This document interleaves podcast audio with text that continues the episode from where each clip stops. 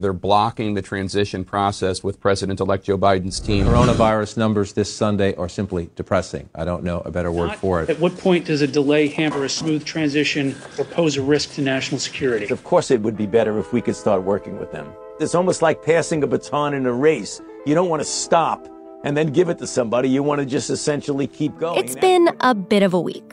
So let's take a second to review. Joe Biden is president elect. and He will be president. The math here is overwhelming. He received 5 million more votes than President Trump. one of the largest margins in about 20 years. That's where it currently stands. And he won the Electoral College with 306 votes. Joseph R. Biden Jr. is elected the 46th President of the United States, winning the White House and denying President Trump a second term. We're able to make. As we discussed last week, President Trump and his campaign team have yet to accept the results of the election. They're pursuing lawsuits across the country, but none of them are expected to affect the outcome. So, if you're finding all of this a bit confusing, there are a couple of past episodes that might help you out. There's the one on vote by mail and election security, and our episode on disinformation will help you sort out facts from fiction. This week, we're talking about transitions. Despite President Trump's refusal to concede the election, the Biden Harris team is gearing up to take office on January 20th. Now, most people never really pay much attention to the details of transition between presidents. But as President Trump tries to obstruct the process, we're learning just how high the stakes actually are. The incoming president needs to be briefed on the issues he'll be tackling come Inauguration Day, and the new administration will have to staff up. There are about 4,000 new political appointees needed, many of whom need to be confirmed by the Senate or have a background check.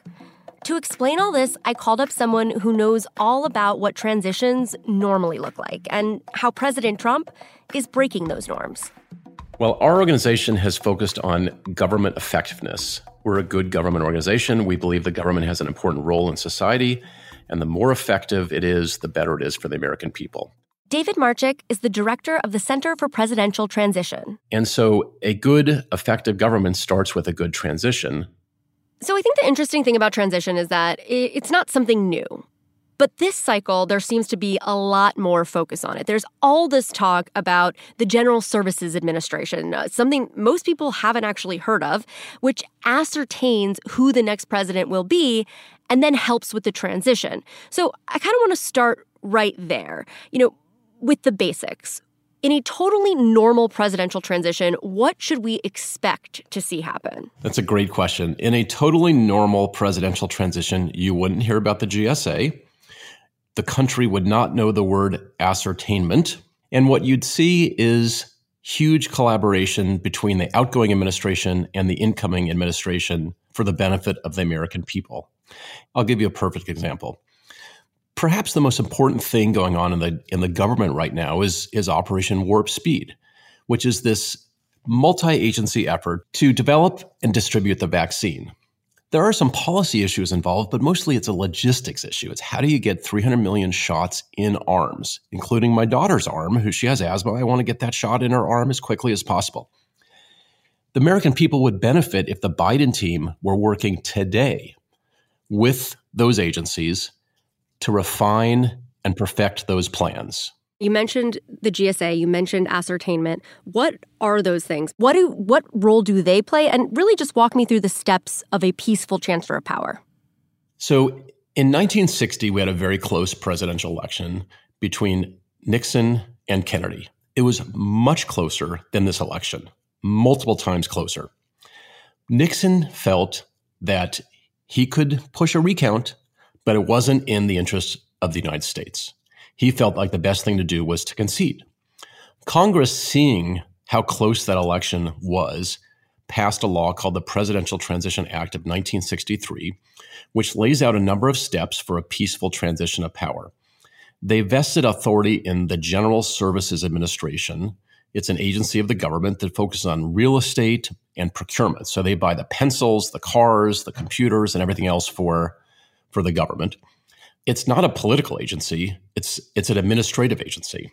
So they gave that agency the authority to ascertain the winner, basically who who should get the services of the GSA to support their efforts. And the GSA, therefore, is responsible for providing space, computers, and other services to the incoming administration so that they have all the support of the government. And so GSA normally ascertains the winner within 24 hours. That's only not been done once in the year 2000 when we had a very close election. So in 2000, Gore was running against Bush, and the fate of the election came down to 537 individual votes in Florida. And while there was a recount of those votes, that very small decisive margin, you're saying that the GSA couldn't ascertain a winner, and so the transition ended up being delayed. What did that mean for the Bush administration when they did eventually come in? Well, many people, including our center, the Center for Presidential Transition, have studied that transition. It was a 37 day transition as opposed to the typical 75 to 78 transition. And it slowed the launch of the Bush administration. The 9 11 Commission did an analysis of the impact of the transition, and they found that the shortened transition had a material impact on delaying the appointment, recruitment, and installation of key officials in the national security space. And that compromised our readiness. And they said we should never have this happen again. And I think one thing to note here is, you know, we've talked a lot about what should be happening. Why isn't it happening? And what is the explanation for that? You know, we're a nonpartisan, good government organization. We've worked with the Trump White House very well, and we've worked with the GSA very well. We've worked with the Biden team very well you know, I'll leave it to others to speculate. You know, I would just say this is the first time that ascertainment has been politicized since 1963. And I'm hopeful that reason will prevail and we can get going today or soon. It is interesting to note that the person who signs off on this ascertainment or who ascertains that Joe Biden's the winner is a political appointee. And you recently sat down with a friend of yours who was in the same position during 2000 and interviewed them about what went on in that election and how he decided, you know, whether or not he was going to ascertain who the winner was. Can you just talk a little bit about that conversation and, you know, what he said about the difference between then and now? Sure. Dave Barram. He was a successful business executive. He was chief financial officer for Apple. Then he came into the Clinton administration as deputy secretary of commerce and then the head of GSA. And so he was put into GSA to make GSA more effective on procurement, on you know helping save the government money and ultimately saving the taxpayer money. He found himself in the hot seat in the year 2000 when the election was too close to call. And he said a few things. One is that the White House never put pressure on him Second is that he was only going to look at the facts. He was not going to look at the politics. This podcast is supported by Sleep Number. Quality sleep is essential. That's why the Sleep Number Smart Bed is designed for your ever evolving sleep needs, so you can choose what's right for each of you whenever you like. Need a bed that's firmer or softer on either side? Helps you sleep at a comfortable temperature, quiets their snores? Sleep Number does that. Only Sleep Number Smart Beds let you each choose your ideal comfort and support your sleep number setting. Sleep Number smart beds learn how you sleep and provide personalized insights to help you sleep better. All Sleep Number smart beds feature cooling, pressure relieving comfort layers for soothing sleep throughout the night. Temperature balancing bedding is designed to move heat and moisture away when you're hot. When you're cool, they hold their energy to help warm you. Sleep better together. JD Power ranks Sleep Number number 1 in customer satisfaction with mattresses purchased in store. And now, save 50% on Sleep Number limited edition smart beds for a limited time. For JD Power 2023 award information, visit jdpower.com/awards. Only at Sleep Number stores or sleepnumber.com. The assignment with me, Audie Cornish. Celebrities of all kinds are speaking publicly about their therapeutic trips, so to speak. It turns out there is a burgeoning industry ready to serve the new influx of people who find themselves turning away from traditional mental health therapy the gap between what we know and what we don't about psychedelic therapy. Listen to the assignment with me, Audie Cornish, on your favorite podcast app. And third, you know, he basically said it was a gut check decision that he grew up going to kind of an evangelical high school. His dad was a Baptist minister. And ultimately, he said, I knew that whatever I did, I'd be very unpopular, but I had to do what's right. And I had to do what's right for the country because I would have to live with myself for the rest of my life, and all I have is my good name. He knew that it was only his decision. After the break, what this delay means for the country. This is David Axelrod, host of the Axe Files, where each week I talk with some of the most interesting people in politics and beyond. You know, there's a lot going on right now, but on the Axe Files, I try to dig deeper than the sound bites and into the life moments that help explain who my guests truly are. I really enjoy these conversations, and I hope you will too. To learn more about the show, visit cnn.com slash axfiles. And we're back. I'm here with David Marchick from the Center for Presidential Transitions. So, is this going to have any impact on whether or not Joe Biden gets sworn in and becomes president? And what's the risk here for the country? I mean, is there a risk? So, Joe Biden will be sworn in on January 20th. We have had 223 years of peaceful transitions. We've had good transitions, we've had bad transitions. There have never been shots fired, the Army's never been alerted.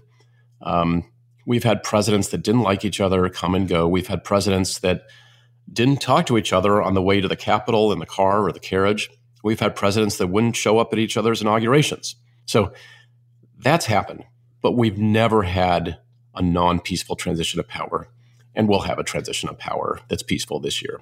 So, what, when you're talking to our listeners right now, you know, what should they expect to see next and what should happen next? I'm hopeful that we have an ascertainment decision soon. The data that came out from election officials on Friday is now even more definitive because Pennsylvania announced they weren't going to have a recount. Nevada and Arizona said that they were done, no recount. So hopefully we have an ascertainment decision. Then the eyes of the world will go on the outgoing administration and will they cooperate with the incoming on economic issues, on COVID, and on national security issues. I look back to the Bush Obama transition of power, where the outgoing collaborated with the incoming at a time of two wars and a financial crisis. And that's the model. That's what we should be striving for. David, thank you so much for joining me. I, I really appreciate it. Delighted to uh, join, and thanks for your time. One thing I know for sure over the past four years, we've learned a lot about how our democracy works. And as this season of Election 101 comes to a close, there's something I want you to know. It doesn't end here. Our role in democracy doesn't stop when we cast our ballots or on January 20th, when Joe Biden and Kamala Harris are sworn in. Active involvement in the democratic process can be part of your everyday life. So, how do you keep it going? Talk to people. Ask people in your running group or book club, your Bible study or karaoke crew about the issues that they care about and share what matters to you. Maybe it's more green space in your town, or a lower tax rate, or more early voting sites so that you don't have to spend so much time waiting in line. Once you've figured out what issues you care about, keep track of them and figure out how to take action. Subscribe to your local newspaper.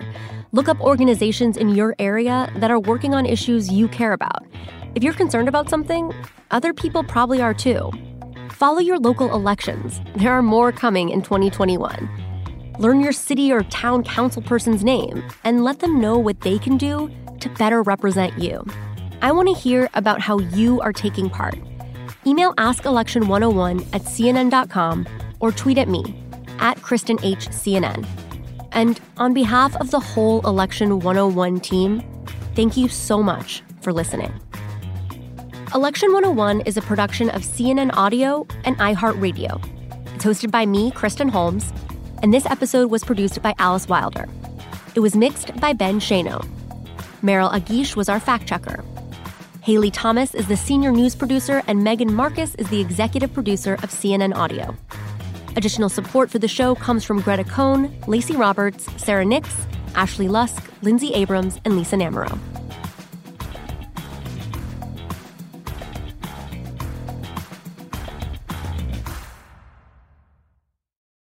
Quality sleep is essential, and that's why the Sleep Number Smart Bed is designed for your ever evolving sleep needs. So you can choose what's right for you whenever you like. Need a bed that's firmer or softer on either side? Helps you sleep at a comfortable temperature, quiets their snores. Sleep Number does that. Sleep better together. JD Power ranks Sleep Number number 1 in customer satisfaction with mattresses purchased in-store. And now, save 50% on Sleep Number limited edition smart beds for a limited time. For JD Power 2023 award information, visit jdpower.com/awards. Only at Sleep Number stores or sleepnumber.com.